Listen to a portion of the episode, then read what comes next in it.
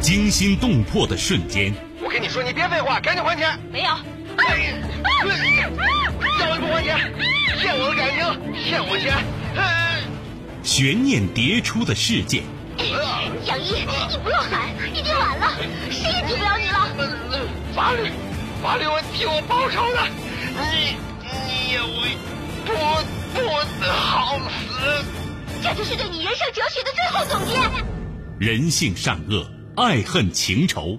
王恒，你说什么呢？我一直拿你当干儿子。什么干儿子？我才不是你干儿子呢！你我我告诉你，我就要跟你在一起，你赶紧跟他断绝关系。咱俩差着一辈儿呢，怎么在一块儿啊？你，我掐死你！谁是你今生难忘的人？谁没有今生难忘的事？难忘今生，淮南带您看尽世间百态。今生难忘，声音魅力，品味人情冷暖。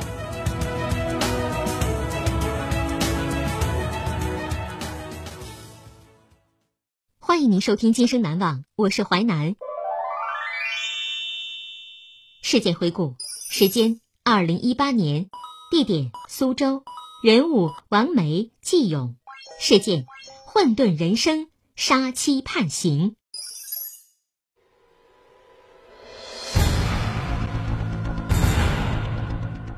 二零一八年一月二十七日，王梅被丈夫打到奄奄一息。害怕罪行暴露的丈夫又割了腕，伪装两人自杀，还点燃了被褥，一把火烧死了王梅。混沌人生，杀妻判刑，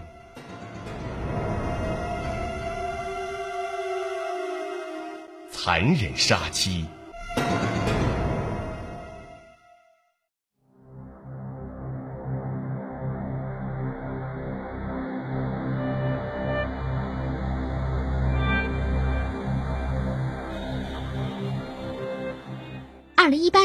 月二十七号上午八点，王梅下了夜班，她在大船港村附近一家光纤工厂做质检员。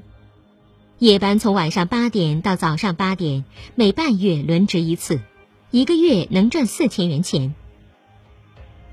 根据判决书中季勇的供述，上午十点多，王梅下班到家，准备上床休息，而季勇在床上玩手机。季勇想起前一天王梅玩网络博彩输了两万多，输钱以后还去烫头，就问他：“你输了那么多钱，还有心情去烫头发啊？”王梅回了一句：“我愿意，关你屁事儿。”两人开始争吵，互相揭短。王梅骂季勇：“没出息！你这么多年也没赚到钱。”哼！哎，那你玩彩票输的钱怎么还呢？我不还，你能把我杀了呀？季勇生气了，心想要教训一下王梅，顺手把榔头拿到手里。当时王梅背对季勇，面朝墙侧躺着，季勇朝他后脑部位敲了一下。啊！王梅马上翻身面对季勇，捂着后脑指着他说：“你有本事你把我杀了呀！”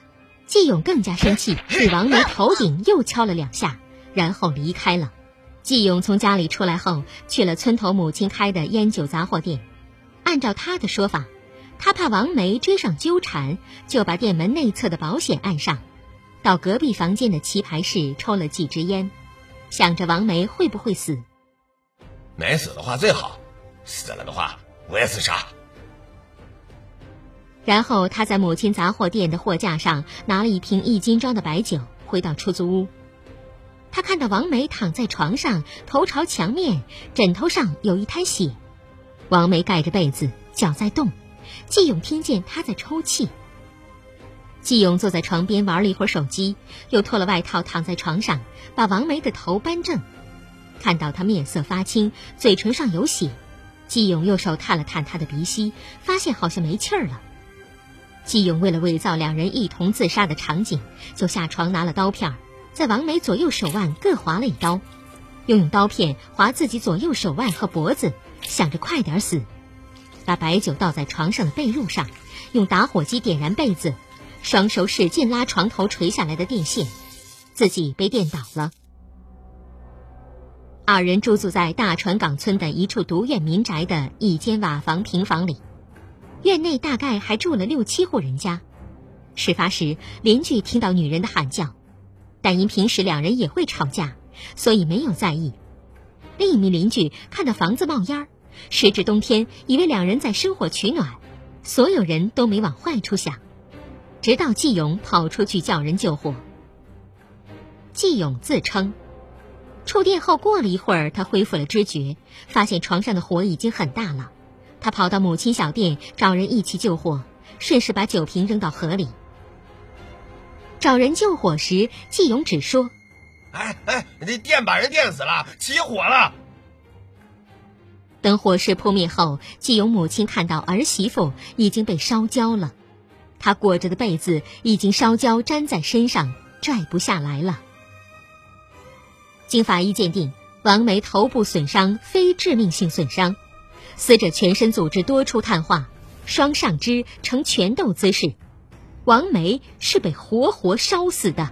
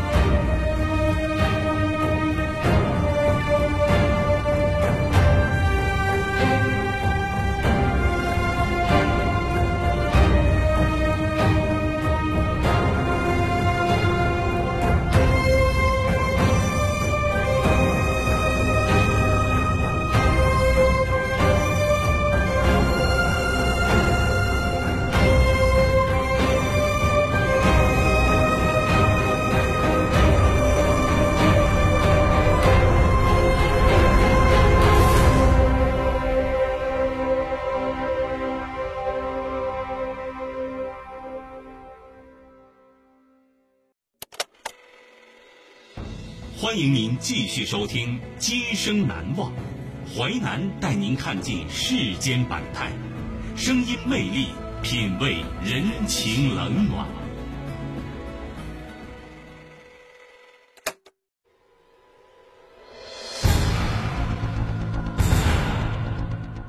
二零一八年一月二十七日，王梅被丈夫打到奄奄一息，害怕罪行暴露的丈夫又割了腕。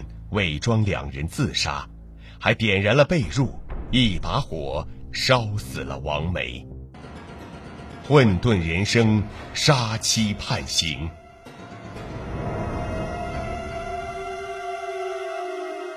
沉迷黑彩。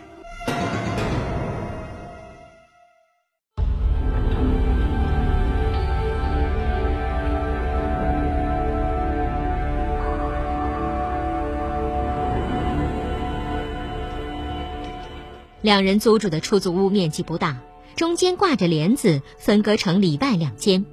里间卧室只够摆一张床、一个衣柜、一个储物柜。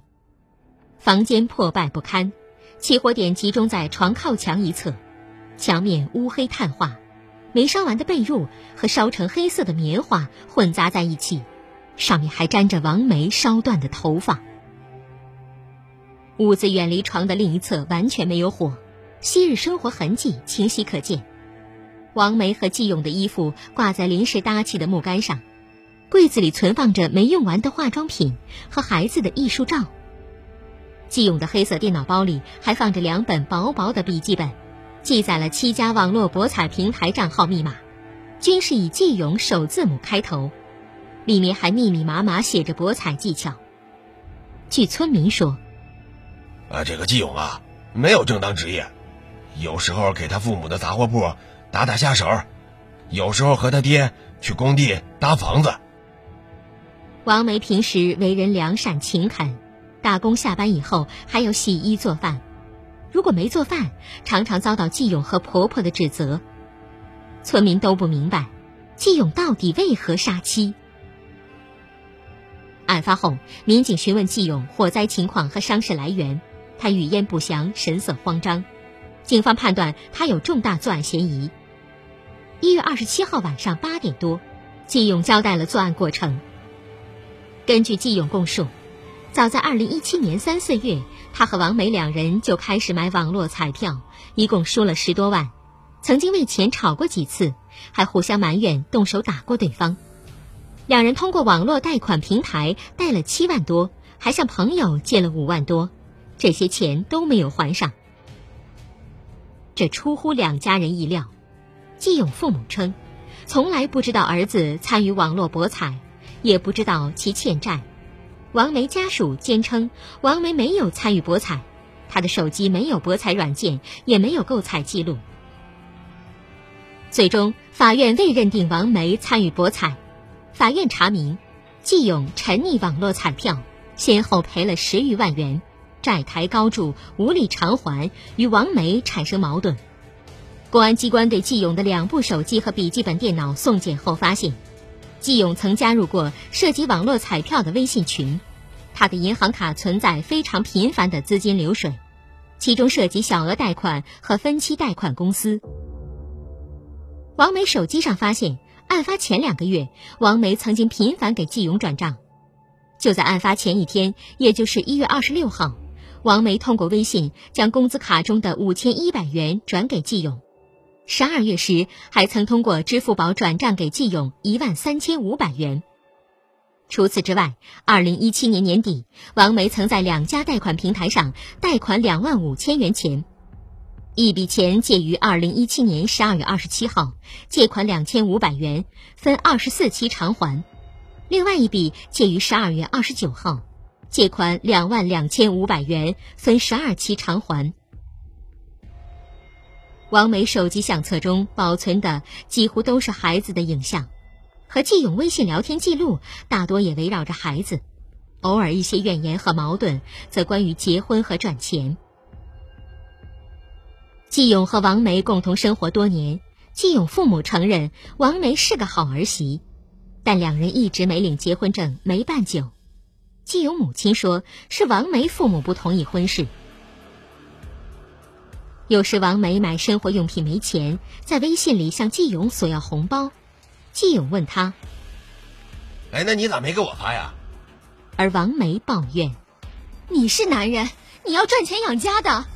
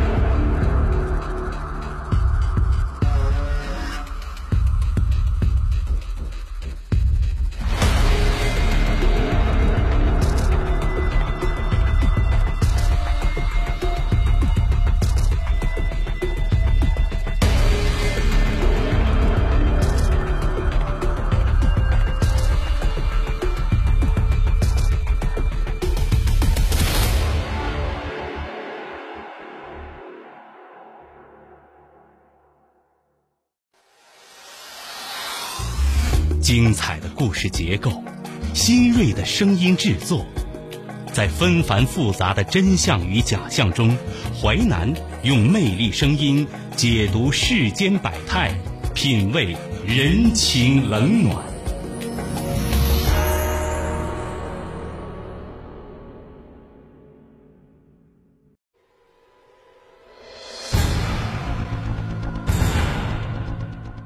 二零一八年一月二十七日，王梅被丈夫打到奄奄一息，害怕罪行暴露的丈夫又割了腕，伪装两人自杀，还点燃了被褥，一把火烧死了王梅。混沌人生，杀妻判刑。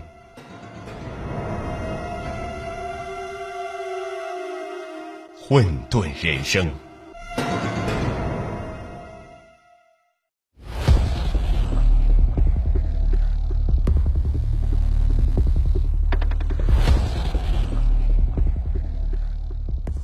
王梅父母非常愤怒，认为是季勇骗走了女儿，拆散了原本完整的家。王家和季家都是陕西同乡，季勇和王梅是高中同学，两人一起考入大学后，王梅父母前往福建打工，季勇父母在苏州打工。王梅父母称，二零一零年王梅正读大二，却被季勇骗去河南传销组织，导致学业荒废。王梅从学校消失后，王家开始了旷日持久的寻亲，终于在第二年大年初八，在传销组织找到了他。那是王家第一次见到季勇，传销中的人都穿得破衣烂衫，王梅挨着一个男人坐着，王梅母亲大声质问：“你是谁？”对方答：“季勇。”王家将女儿带走，季勇又带去两个人去劫人，最终没能成功。家人团聚后，母亲选择和王梅在武汉一个餐馆打工。刚干了一个月，二零一一年三月拿到第一个月工资，王梅又偷偷跑了。家人没再去寻。直到二零一七年春节，王梅带着季勇一起回到老家，还领着一个三岁的女儿。那时王家人才知道，王梅已经和季勇在一起多年，养育了孩子。王梅母亲回忆。当时他们提起操办婚事，我们老两口无法接纳骗子成为我们的女婿。季勇的圆寸头也惹怒了王梅母亲，那头看着像是从看守所里出来的。季勇拿出一千元孝敬王梅母亲，最终辗转被王梅哥哥退回。那次春节返乡前，王梅微信曾责怪季勇从来没想过回娘家让父母接受他。想想我自己从二十岁到二十七岁，真是太傻了。光是跟着你瞎混，你也混着，都七年了，我什么都没有，没有结婚，没有家，更不可能有祝福。这么多年了，我爸妈连你家门都没进过。你不要指望我去说服我爸妈，我没那能力，也没那资格。王梅和季勇约好，如果季家能说通了自己父母。他就随季勇回苏州，说不通就不走了。再面临一次选择，我只能选择我爸妈。最后婚事没说通，王梅却跟着季勇走了。二零一七年中旬，季王两家的关系曾有所缓和。继父这两年打工赚了钱，花了近三十万，为儿子在县里、村里都办了新房。请当地有声望的老人和王家说情，王家最终同意了这门婚事。两人的婚礼本来计划安排在二零一九年春节。案发后，新房铁门玻璃都被王家人砸烂，红色的大门上贴着白纸黑字：“丧尽天良。”十二月二十六号上午，苏州市吴江区人民法院开庭宣判该案。法院查明。二十九岁男子季勇沉溺网络彩票，先后赔了十余万元，债台高筑，无力偿还，与王梅引发争吵。争吵过程中，季勇用床下铁榔头击打王梅头部，后用剃须刀片割伤王梅左右手腕，伪造自杀假象，最后用白酒助燃点燃被褥，焚烧现场。认定季勇犯罪动机卑劣，后果特别严重，论罪当处死刑。但无证据证明季勇系有预谋犯罪。鉴于其具有坦白情节，案件起因系矛盾引发，可对其从宽处罚，对其判处死刑，缓期两年执行。宣判后，王家人不服，认为被告人应判死刑立即执行，向检察机关提请抗诉。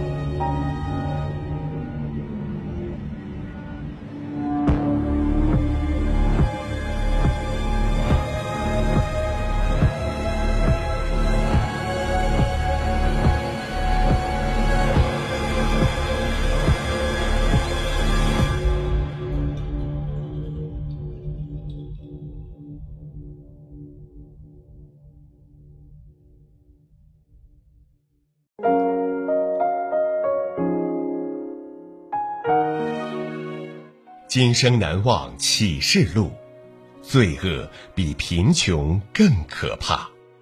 奥斯特洛夫斯基。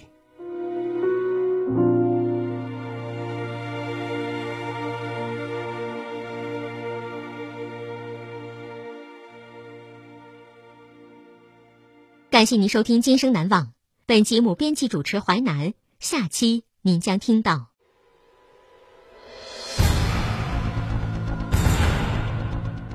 二零一四年七月四号，广西下了一场特大暴风雨。在这个雨夜，一个男子肩上扛着重物，消失在茫茫雨夜中。雨夜杀人事件。今生难忘首播时间：周一至周五十七点三十分至十八点。本节目可以在吉林广播网、蜻蜓 FM 在线点播收听。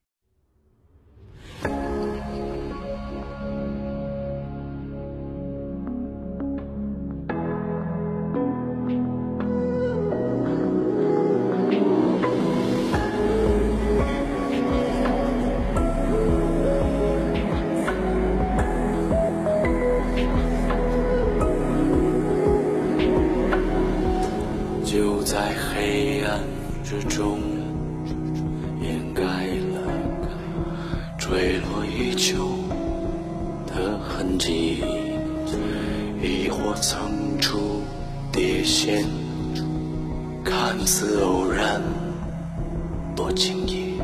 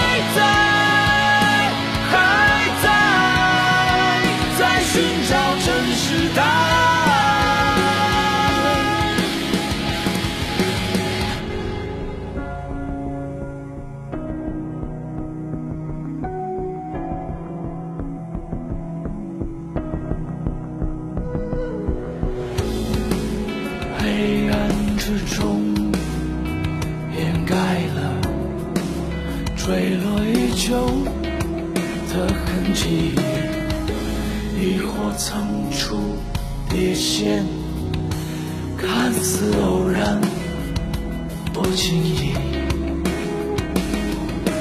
你我深陷其中。被假象迷惑湮迷，答案藏在深处，谜底不会再沉默。